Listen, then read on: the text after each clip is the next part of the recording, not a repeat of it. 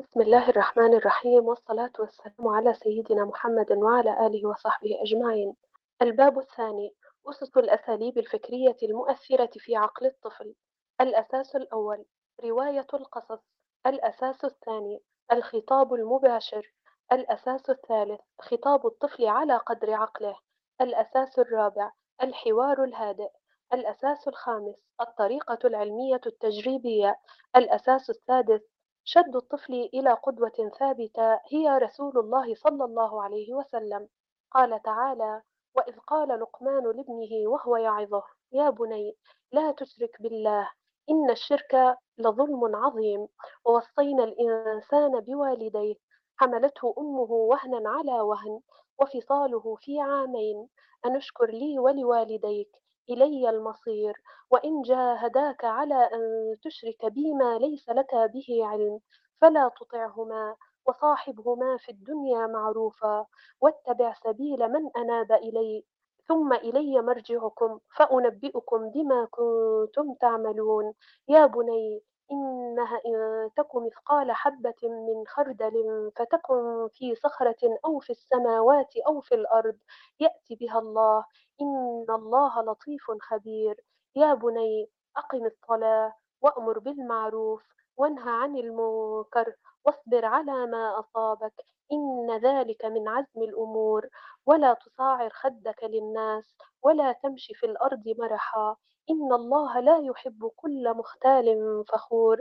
واقصد في مشيك واغضض من صوتك. إن أنكر الأصوات لصوت الحمير.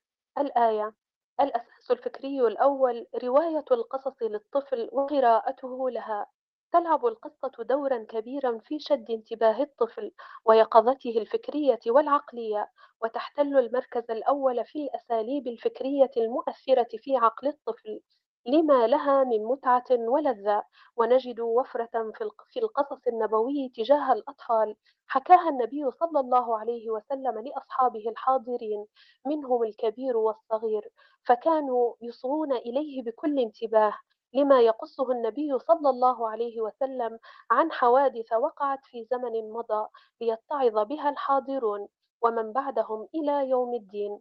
وثمة ملاحظة هامة وهي أن القصص النبوية يعتمد على حقائق ثابتة. وقعت في غابر الزمن وهي بعيدة عن الخرافة والأساطير. وإنما هي قصص تبعث في الطفل الثقة بهذا التاريخ. كما تضفي على روحه الاندفاع والانطلاق وتبني فيه الشعور الإسلامي المتدفق الذي لا يجف نبعه والإحساس العميق الذي لا يعرف البلد.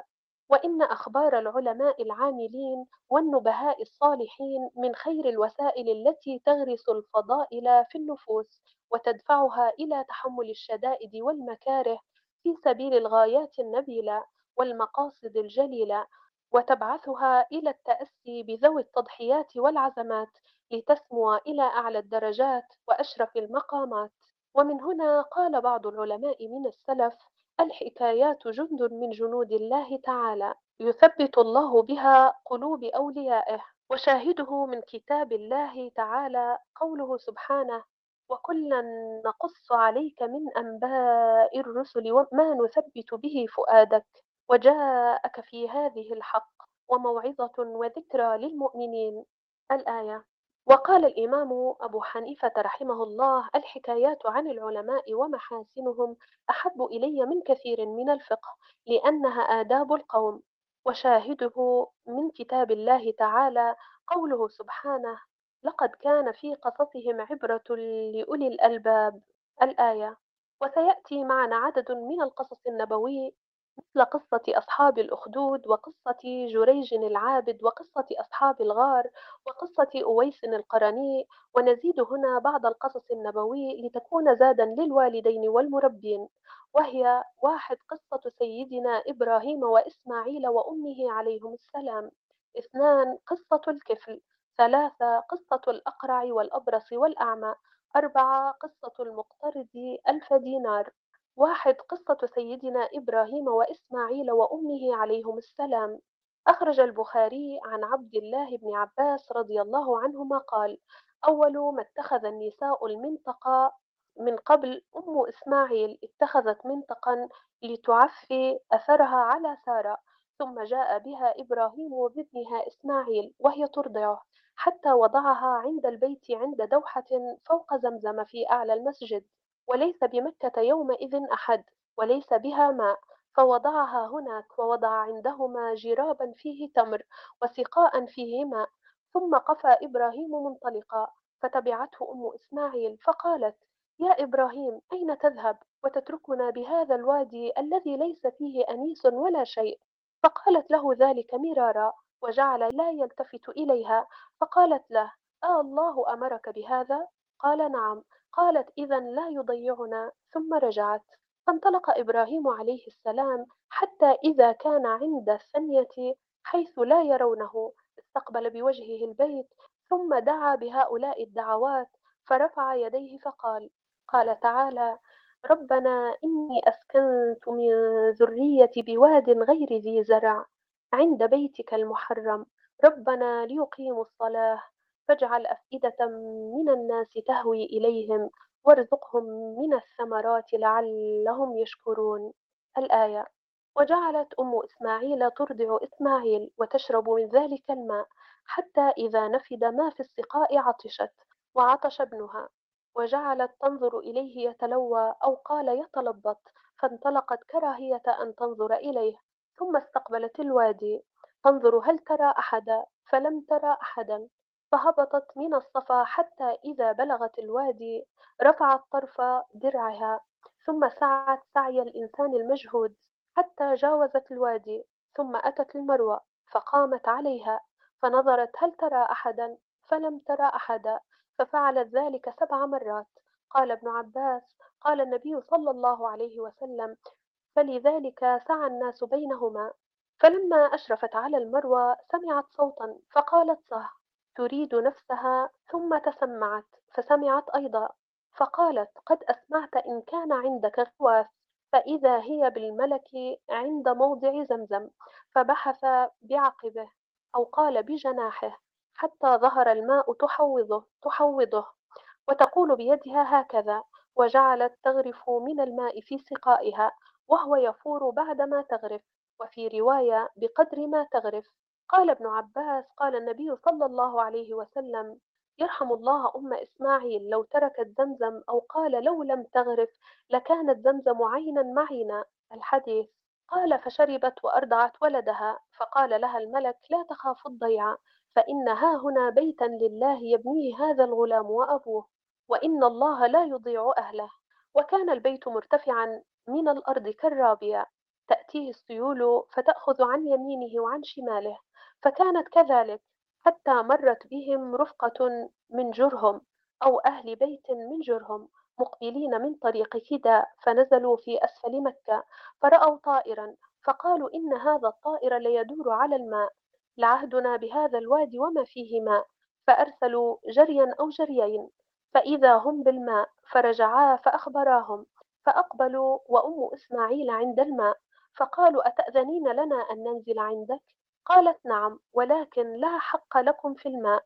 قالوا نعم. قال ابن عباس قال النبي صلى الله عليه وسلم فألف ذلك أم إسماعيل وهي تحب الأنس. فنزلوا فأرسلوا إلى أهليهم فنزلوا معهم حتى إذا كان بها أهل أبيات منهم. وشب الغلام وتعلم العربية منهم. وماتت أم إسماعيل فجاء إبراهيم بعدما تزوج إسماعيل يطالع تركته. فلم يجد إسماعيل. فسأل امرأته عنه فقالت خرج يبتغي لنا وفي رواية ذهب يصيد ثم سألها عن عيشهم وهيئتهم فقالت نحن بشر نحن في ضيق وشدة وشكت إليه قال فإذا جاء زوجك فأقرئي عليه السلام وقولي له يغير عتبة بابه فلما جاء إسماعيل كأنه آنس شيئا فقال هل جاءكم من أحد؟ قالت نعم جاءنا شيخ كذا وكذا فسألنا عنك فأخبرته فسألني كيف عيشنا؟ فأخبرته أن في جهد وشدة. قال فهل أوصاك بشيء؟ قالت نعم أمرني أن أقرأ عليك السلام ويقول لك غير عتبة بابك. قال ذاك أبي وقد أمرني أن أفارقك إلحقي بأهلك. فطلقها وتزوج منهم أخرى. فلبث عنهم إبراهيم ما شاء الله أن يلبث ثم أتاهم بعد فلم يجده فدخل على امرأته فسألها عنه قالت خرج يبتغي لنا قال كيف أنتم؟ وسألها عن عيشهم وهيئتهم فقالت نحن بخير وسعة وأثنت على الله عز وجل فقال ما طعامكم؟ قالت اللحم قال فما شرابكم؟ قالت الماء قال اللهم بارك لهم في اللحم والماء. قال النبي صلى الله عليه وسلم ولم يكن لهم يومئذ حب ولو كان لهم دعا لهم فيه الحديث. قال فهما لا يخلو عليهما أحد بغير مكة إلا لم يوافقاه. قال فإذا جاء زوجك فأقرئي عليه السلام ومريه يثبت عتبة بابه. فلما جاء إسماعيل قال هل أتاكم من أحد؟ قالت نعم أتانا شيخ حسن الهيئة. وأثنت عليه فسألني عنك فأخبرته فسألني كيف عيشنا فأخبرته أن بخير. قال أوصاك بشيء؟ قالت نعم. يقرئ عليك السلام ويأمرك أن تثبت عتبة بابك. قال ذاك أبي وأنت العتبة. أمرني أن أمسكك. ثم لبث عنهم ما شاء الله ثم جاء بعد ذلك وإسماعيل يبري نبلا له تحت دوحة قريبا من زمزم. فلما رآه قام إليه فصنعا كما يصنع الوالد بالولد والولد بالوالد ثم قال يا إسماعيل إن الله أمرني بأمر. قال فاصنع ما أمرك الله. قال وتعينني؟ قال وأعينك. قال إن الله أمرني أن أبني بيتا هاهنا وأشار إلى أكمة مرتفعة على ما حولها. فعند ذلك رفع القواعد من البيت فجعل إسماعيل يأتي بالحجارة وإبراهيم يبني. حتى إذا ارتفع البناء جاء إبراهيم بهذا الحجر فوضعه له فقام عليه وهو يبني وإسماعيل يناوله الحجارة وهما يقولان قال تعالى ربنا تقبل منا إنك أنت السميع العليم. الآية قال فجعلا يبنيان حتى يدورا حول البيت وهما يقولان ربنا تقبل منا إنك أنت السميع العليم. الآية قصة الكفل. في الهامش تروى هذه القصة عند قرب الطفل من سن الاحتلام. نعود إلى نص الكتاب. روى الترمذي عن عبد الله بن عمر رضي الله عنهما قال سمعت رسول الله صلى الله عليه وسلم يقول كان في من كان قبلكم رجل اسمه الكفل وكان لا ينزع عن شيء فأتى امرأة علم بها حاجة فأعطاها عطاء كثيرا وفي رواية ستين دينارا فلما أرادها على نفسها ارتعدت وبكت فقال ما يبكيك؟ قالت لأن هذا عمل ما عملته قط وما حملني عليه إلا الحاجة. فقال تفعلين هذا؟ أنت من مخافة الله؟ فأنا أحرى اذهبي فلك ما أعطيتك ووالله لا أعصيه أبدا. فمات من ليلته مكتوبا على بابه إن الله تعالى قد غفر للكفل فعجب الناس من ذلك. حتى أوحى الله تعالى إلى نبي زمانهم بشأنه. الحديث انتهى الورد. قصة الأقرع والأبرص والأعمى. أخرج الشيخان عن أبي هريرة رضي الله عنه أنه سمع رسول الله صلى الله عليه وسلم يقول إن ثلاثة من بني إسرائيل أبرص وأقرع وأعمى فأراد الله أن يبتليهم فبعث إليهم ملكا فأتى الأبرص فقال أي شيء أحب إليك؟ قال لون حسن وجلد حسن ويذهب عني الذي قد قذرني الناس. قال فأي المال أحب إليك؟ قال الإبل. أو قال البقر. شك إسحاق إلا أن الأبرص والأقرع. قال أحدهما الإبل. وقال الآخر البقر. قال فأعطي ناقة عشراء. فقال بارك الله لك فيها. قال فأتى الأقرع فقال أي شيء أحب إليك؟ قال شعر حسن ويذهب عني هذا الذي قد قذرني الناس. قال فمسحه فذهب عنه. قال وأعطي شعرا حسنا. قال فأي المال أحب إليك؟ قال البقر. فأعطي بقرة حاملة. قال بارك الله لك فيها. قال فأتى الأعمى فقال أي شيء أحب إليك؟ قال الغنم فأعطي شاة والدا. فأنتج هذان وولد هذا فكان لهذا واد من الإبل ولهذا واد من البقر ولهذا واد من الغنم. قال ثم إنه أتى الأبرص في صورته وهيئته فقال رجل مسكين قد انقطعت بي الحبال في سفري فلا بلاغ لي اليوم إلا بالله ثم بك. أسألك بالذي أعطاك اللون الحسن والجلد الحسن وأعطاك المال بعيرا أتبلغ به في سفري؟ فقال الحقوق كثيرة. فقال له كأني أعرفك ألم تكن أبرص يقدر يقدرك الناس؟ فقيرا فأعطاك الله. فقال إنما ورثت هذا المال كابرا عن كابر. فقال إن كنت كاذبا فصيرك الله إلى ما كنت. قال وأتى الأقرع في صورته. فقال له مثل ما قال لهذا فرد عليه مثل ما رد عليه هذا. فقال له إن كنت كاذبا فصيرك الله إلى ما كنت. قال وأتى الأعمى في صورته وهيئته فقال رجل مسكين وابن سبيل انقطعت بي الحبال في سفري فلا بلاغ لي اليوم إلا بالله ثم بك.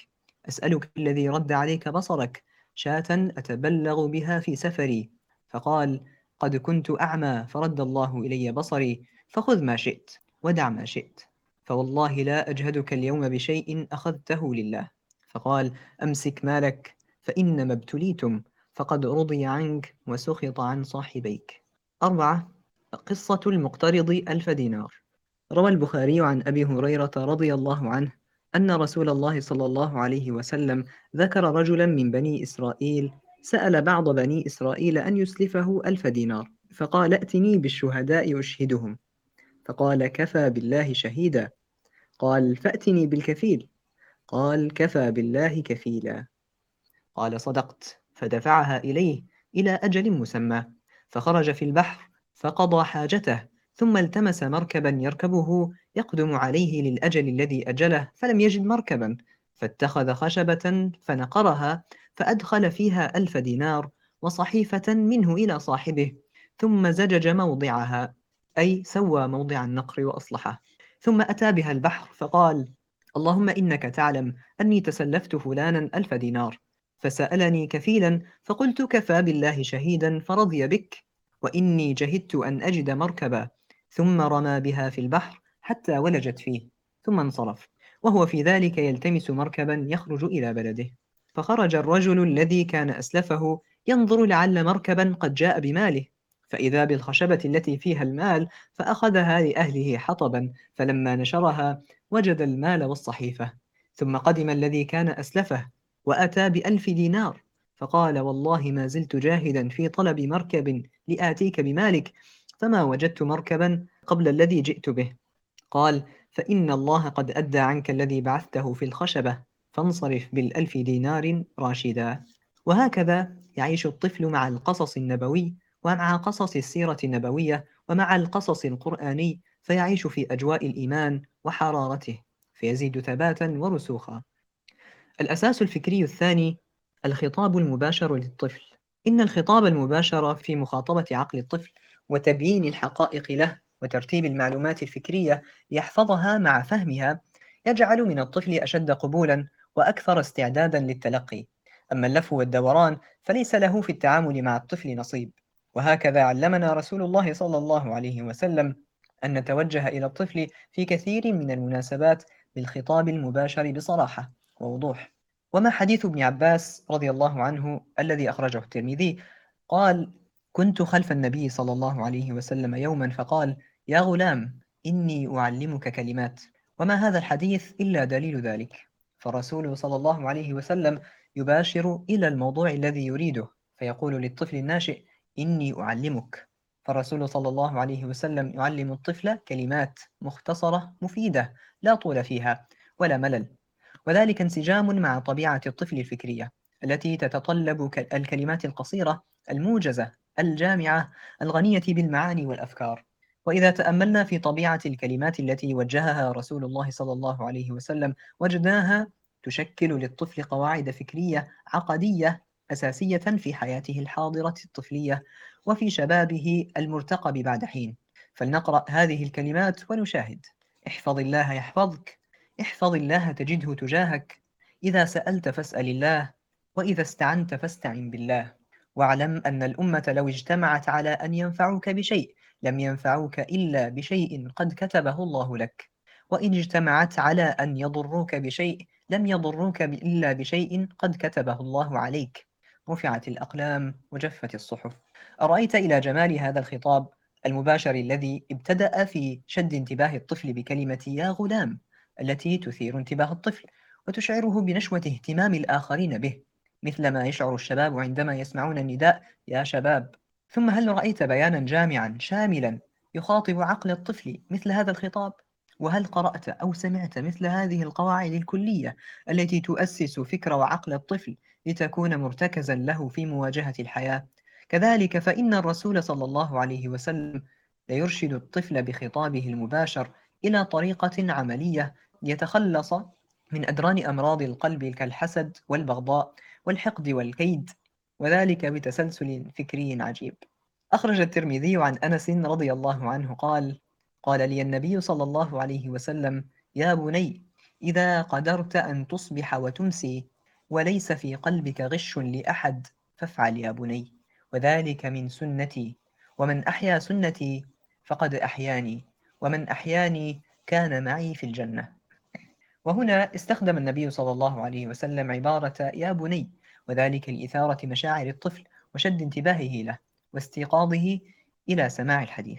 وفي استعراض بيان الرسول صلى الله عليه وسلم هذا نجد طريقة الإقناع التي استخدمها مع الطفل وكيف رتب له المعلومات ليحفظها وتسلسل معه في الحديث ليفهمه ويستفيد منه في خطاب مباشر له.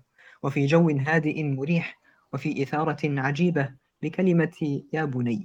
الأساس الفكري الثالث خطاب الطفل على قدر عقله. الطفل كأي كائن حي له حدود لا يستطيع تجاوزها وعقله وفكره ما زال في ريعان النمو والتوسع.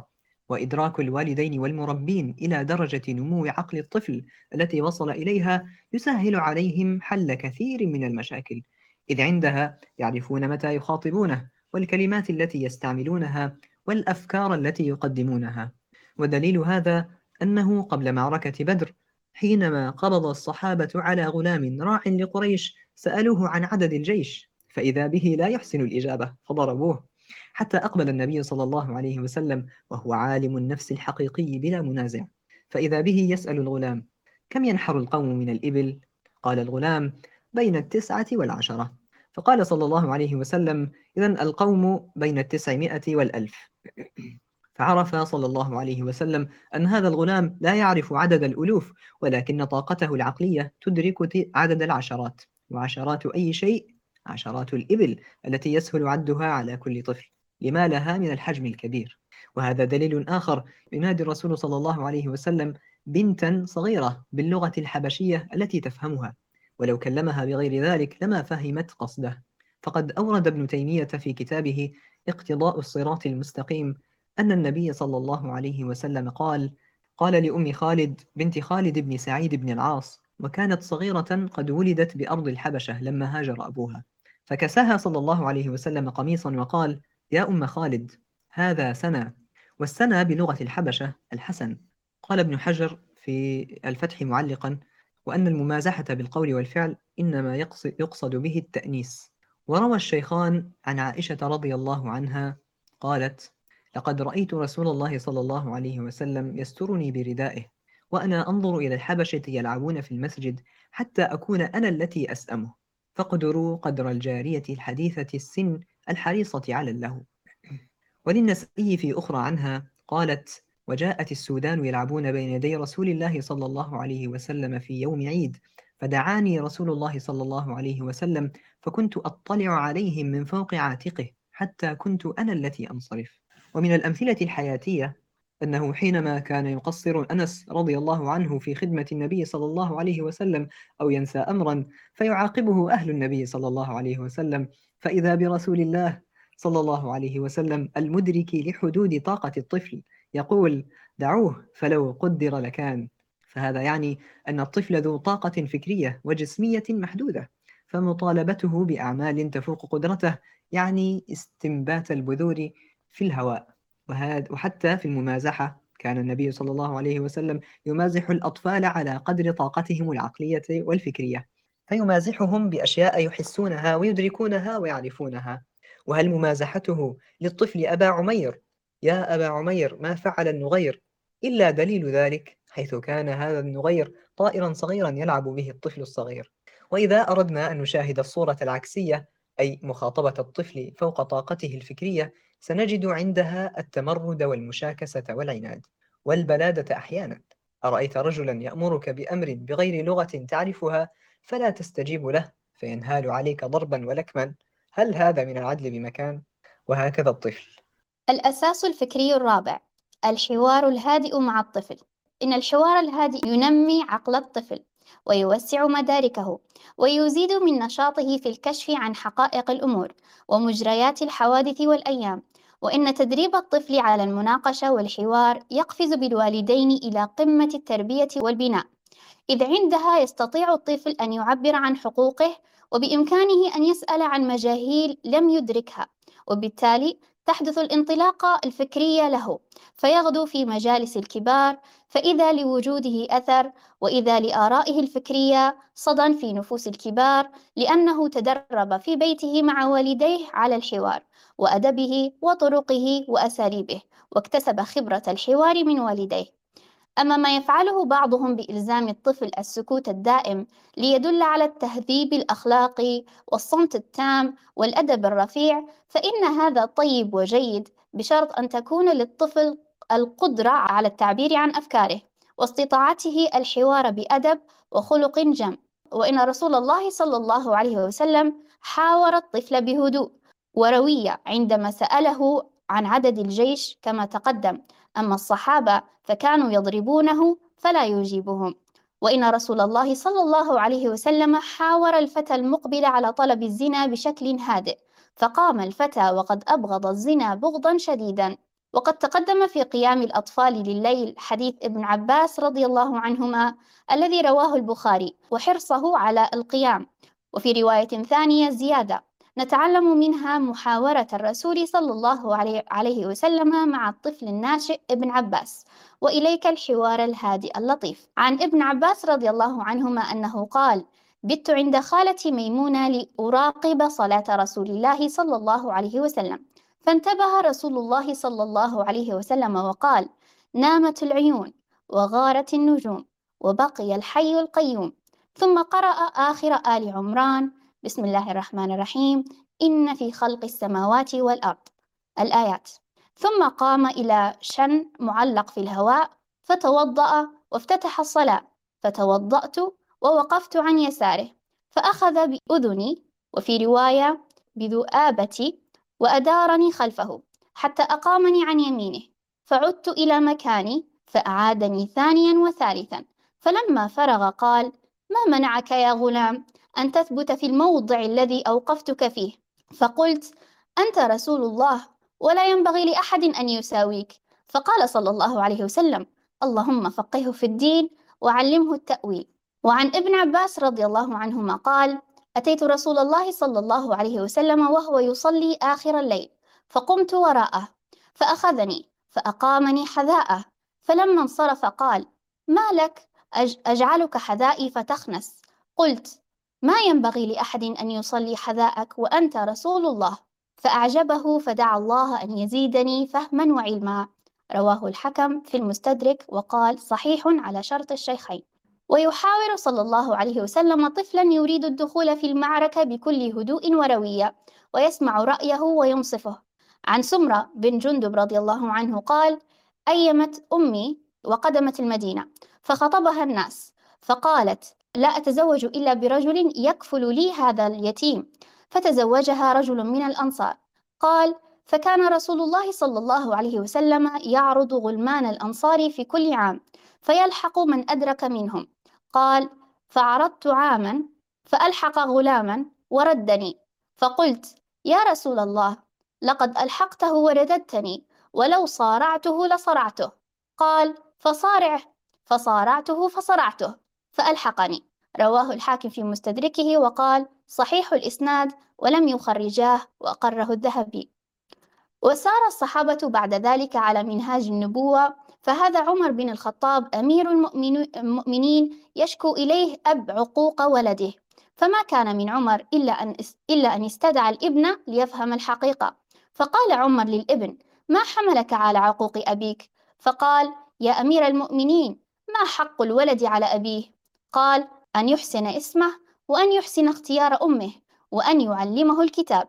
فقال يا أمير المؤمنين إن أبي لم يفعل شيئا من ذلك. فالتفت عمر للأب وقال له لقد عققت ولدك قبل أن يعقك. وكان عمر يحاور الصبيان حتى إنه يستشيرهم في الأمور المهمة. أرأيت يا أخي خليفة المسلمين ورئيس أكبر دولة في العالم وعمر وما أدراك ما عمر بقوته في الحق. يستشير في الأمور المهمة هؤلاء الذين لا تأبه لهم بالا. وتنظر إليهم من علم هؤلاء الأطفال الذين يحاورهم رسول الله صلى الله عليه وسلم ويناقشهم أمير المؤمنين. فهلم إلى الحوار الهادئ مع طفلك تناقشه في ود وتسمع إلى رأيه بأنات وحلم كما سمع وحاور خامس الخلفاء الراشدين. حينما ولي الخلافة عمر بن عبد العزيز رضي الله عنه وفدت الوفود من كل بلد لبيان حاجتها وللتهنئة. فوفد عليه الحجازيون فتقدم غلام هاشمي للكلام وكان حدث السن. فقال عمر لينطق من هو أسن منك. فقال الغلام أصلح الله أمير المؤمنين إنما المرء بأصغريه قلبه ولسانه فإذا منح الله عبدا لسانا لافظا وقلبا حافظا فقد استحق الكلام وعرف فضله من سمع خطابه. ولو أن الأمر يا أمير المؤمنين بالسن لكان في الأمة من هو أحق بمجلسك هذا منك. فقال عمر صدقت قل ما بدلك.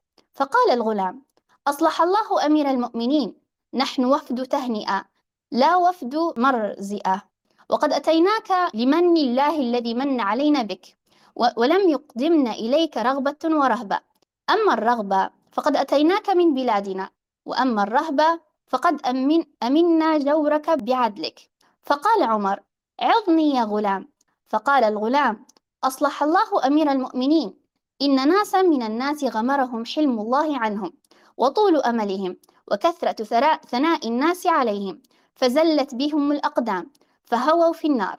فلا يغرنك حلم الله عنك وطول أملك وكثرة ثناء الناس عليك. فتزل قدمك فتلحق بالقوم فلا يجعلك الله منهم وألحقك بصالحي هذه الأمة.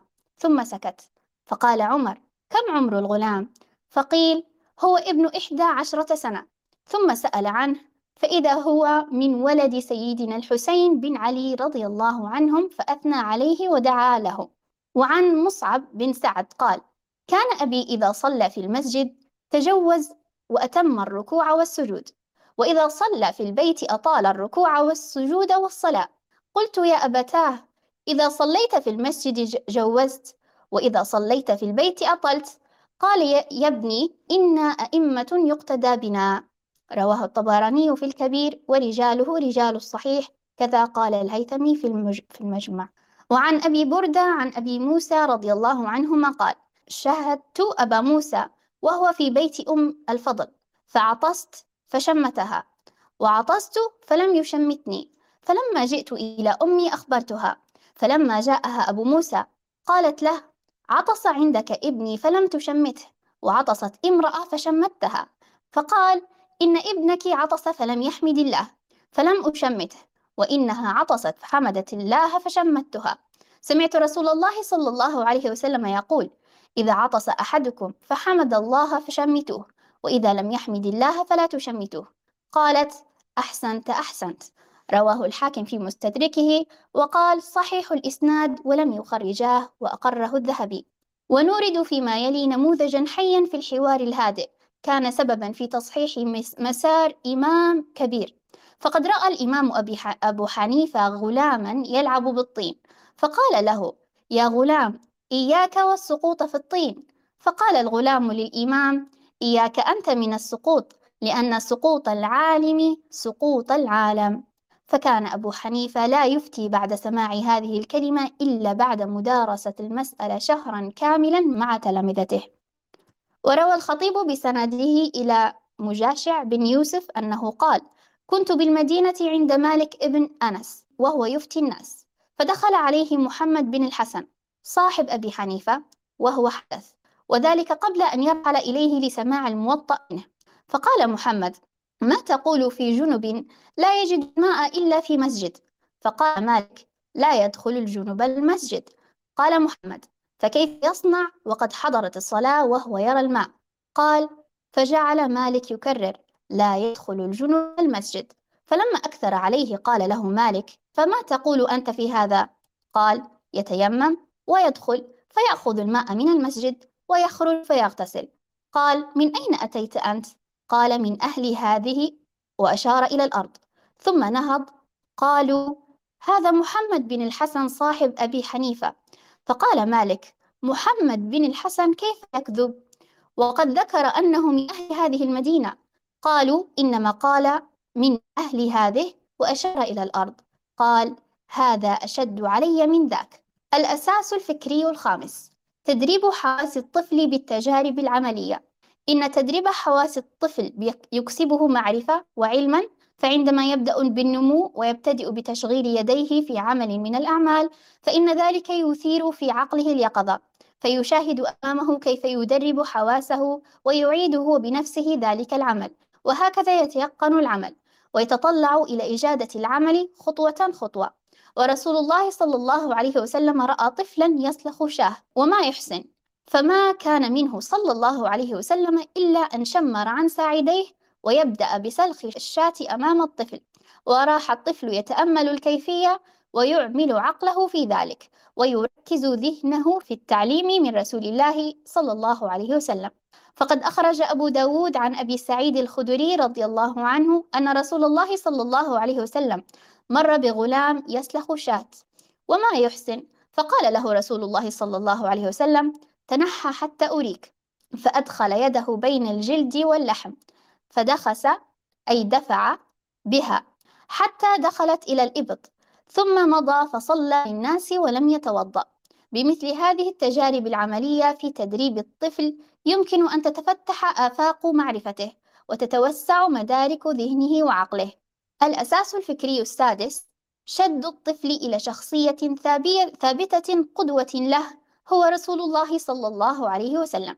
عن ابن عباس رضي الله عنهما قال بت عند خالتي ميمونة فلما كان بعض الليل قام رسول الله صلى الله عليه وسلم يصلي فأتى شنا معلقا فتوضأ وضوءا خفيفا ثم قام فصلى فقمت فتوضأت وصنعت مثل الذي صنع ثم قمت عن يساره فحولني عن يمينه فصلى ما شاء الله ثم اضطجع فنام حتى نفخ ثم أتاه المؤذن يؤذنه بالصلاة فخرج فصلى.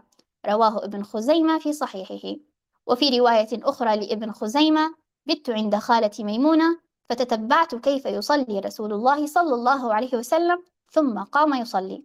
إن ربط الطفل بشخص رسول الله صلى الله عليه وسلم والإقتداء به وغرس حبه على نحو سيأتي في البناء العقدي للطفل والاهتداء بحديث النبي صلى الله عليه وسلم الذي أخرجه الطبراني وابن النجار عن علي كرم الله وجهه أدبوا أولادكم على ثلاث خصال حب نبيكم وحب آل بيته وتلاوة القرآن. إن تعلق الطفل بالرسول صلى الله عليه وسلم يجعل منه إنسانا سويا إذ يفتح ذهنه ومداركه على سيرة إمام الرسل وقائد البشرية وحبيب الرحمن ويتوقد عقله بالنور الإيماني ويفهم هذا التاريخ المجيد فيرفع رأسه بانتمائه إلى رسول الله صلى الله عليه وسلم. وإذا علمنا, علمنا سخافة الغرب بتنشئة الطفل على التمسك بالأشخاص الخياليين مثل سوبرمان وغيره أدركنا عظم أهمية ربط عقل الطفل بشخص رسول الله صلى الله عليه وسلم. ويكفي أن تقدم سيرته وسلوكه وغزواته أمام الأطفال ليسارع الطفل إلى حب نبيه والاقتداء برسوله والتمسك بسلوكه صلى الله عليه وسلم والابتعاد عن الشرذمة الفاجرة. الباب الثالث أسس الأساليب النفسية المؤثرة في نفس الطفل. الأساس الأول صحبة الطفل. الأساس الثاني إدخال السرور والفرح إلى نفس الطفل. الأساس الثالث زرع التنافس البناء بين الأطفال ومكافأة الفائز. الأساس الرابع مبدأ تشجيع الأطفال. الأساس الخامس المدح والثناء. الأساس السادس تنمية ثقة الطفل بنفسه. الأساس السابع حسن النداء. الأساس الثامن الاستجابة لميولهم وترضيتهم. الأساس التاسع أثر التكرار في نفس الطفل. الأساس العاشر التدرج في الخطوات. الأساس الحادي عشر الترغيب والترهيب. إن الأرواح لتنمو بالتربية اللطيفة كما تنمو الأجسام بالغذاء الصحيح. ولنماء الجسم حد معلوم وغاية لا تتجاوز. إذا أدرك شأوها أخذ في التقهقر إلى الوراء. أما نماء الروح فموصول بحياة الإنسان. لا يقف إلا إذا خمدت أنفاسه وبرح مدرسة هذا العالم الكبرى. الأساس النفسي الأول صحبة الطفل. تلعب الصحبة دورا كبيرا في التأثير على نفس الطفل وهي مرآة الصديق لصديقه وهي أشبه بعملية التلقيح بين الصديقين فيتعلمان من بعضهما البعض. وكان النبي صلى الله عليه وسلم يصحب الأطفال في كافة الميادين فتارة يصحب ابن عباس ويسيران في الطريق وتارة يصحب أطفال ابن عمه جعفر وأخرى يصاحب أنسا وهكذا يصحب النبي صلى الله عليه وسلم الطفل معه من غير تأفف ولا استكبار. ومن غير تعجرف ولا استعلاء فهذا حق الطفل أن يصحب الكبار ليتعلم منهم فتتهذب نفسه ويتلقح عقله وتتحسن عاداته. وعن أنس الله عنه أن رسول الله صلى الله عليه وسلم أتاه جبريل وهو يلعب مع الصبيان فأخذه فصرعه فشق عن قلبه. راه الحاكم في مستدركه وقال صحيح الإسناد وأقره الذهبي. وروى الحاكم أن عبد, عبد الله بن جعفر قال لو رأيتني وقثم وعبيد الله بن عباس نلعب إذ برسول الله صلى الله عليه وسلم على دابة فقال احملوا هذا إلي. فجعلني أمامه ثم قال لقث احملوا هذا إليه فجعله وراءه. ما استحيا من عمه العباس أن حمل قث وترك عبيد الله ثم مسح برأسه ثلاثا. فلما مسح قال اللهم اخلف جعفرا في ولده. قلت لعبد الله بن جعفر ما فعل قث؟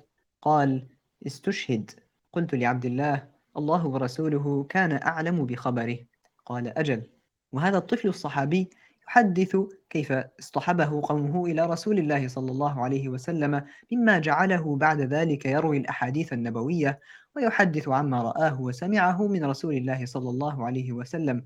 إنه أبو جحيفة رضي الله عنه. فيقول أتينا رسول الله صلى الله عليه وسلم في نفر من بني عامر ابن صعصعة بالأبطح. فقال مرحبا أنتم مني.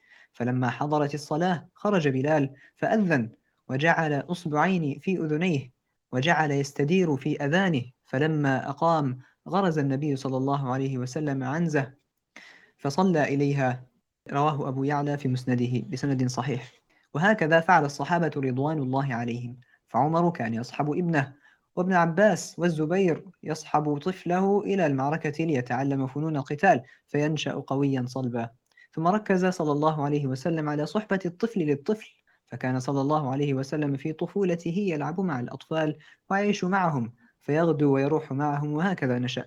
ثم يشاهد آه، النبي صلى الله عليه وسلم مجموعة من الأطفال يلعبون فلا يفرقهم ولا يفسد عليهم لعبهم بل إنه يشجعهم على هذه الروح الجماعية والمتابعة في اللعب. فإذا لا بد للطفل من صحبة الأطفال في عمره والأصدقاء في طفولته. فإذا أحسن الوالدان اختيار الصديق الصالح لطفلهما وراقبا سلوك هذه المجموعة من الأصدقاء ورعوها برعايتهم واجتمع الآباء لمدارسة أحوال أطفالهم واجتمعت الأمهات في مدارسة سلوك أطفالهم فإن هذا سيأتي بالخير كله. لأنه كما أن الوالدين مطالبان بتأمين الطعام الحلال للطفل لينشأ جسمه بالحلال وينبت لحمه بعيدا عن السحت فإن الوالدين مطالبان بتأمين الصديق الصالح لطفلهما يحادثه ويسامره ويلعب معه. والحذر الحذر من أطفال السوء أن يلتقطوا طفلا فيهووا به إلى مهاوي الرذيلة وارتكاب الجرائم. وأنت في غيك لاه وفي الدنيا منهمك والأم في استمتاعها بالزيارات لصديقاتها ذاهبة عائدة والطفل يعيش بين براثن أطفال السوء وما الجرائم وسجون الأحداث إلا إذا زرتها أو سمعت عنها إلا من أطفال السوء.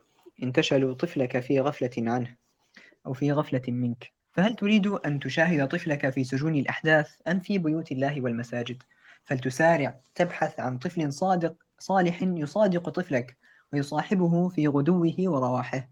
فإن لم تجد الطفل الصالح فسارع إلى أستاذ صالح يرشدك إلى الأطفال الصالحين ويضم طفلك معهم. أما آن للوالدين أن يستيقظا فلقد استيقظ الأعداء على سرقة طفلكم من بين أحضانكم وذلك بالمنظمات الكافرة والاتحادات الفاسدة والنوادي القذرة. الأساس النفسي الثاني إدخال السرور والفرح في نفس الطفل. السرور والفرح يلعب في نفس الطفل شيئا عجيبا ويؤثر في نفسه تأثيرا قويا. فالأطفال وهم براعم البراءة والصفاء يحبون الفرح بل هم أداء الفرح للكبار.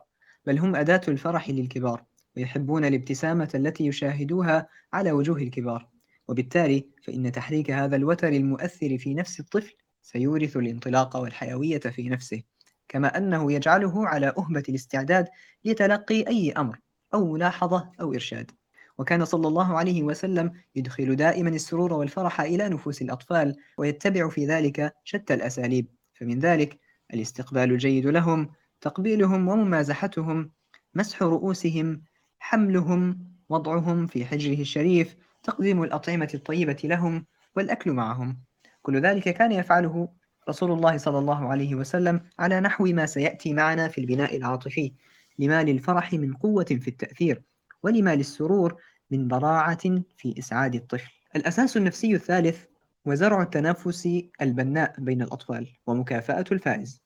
فإن التنافس يحرك في الإنسان عامة فضلا عن كون الطفل ذي مشاعر وطاقات مكنونة لا يعرفها الإنسان إلا عندما يضع في نفسه منافسة فلان أو فلان للفوز عليه. ورسول الله صلى الله عليه وسلم يثير في نفس الطفل روح المنافسة ليحرك هذه الطاقة الهائلة في الإنسان.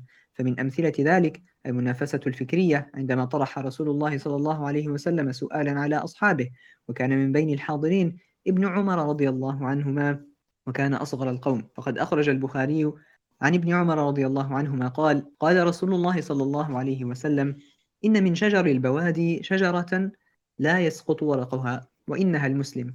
فحدثوني ما هي فوقع الناس في شجر البوادي.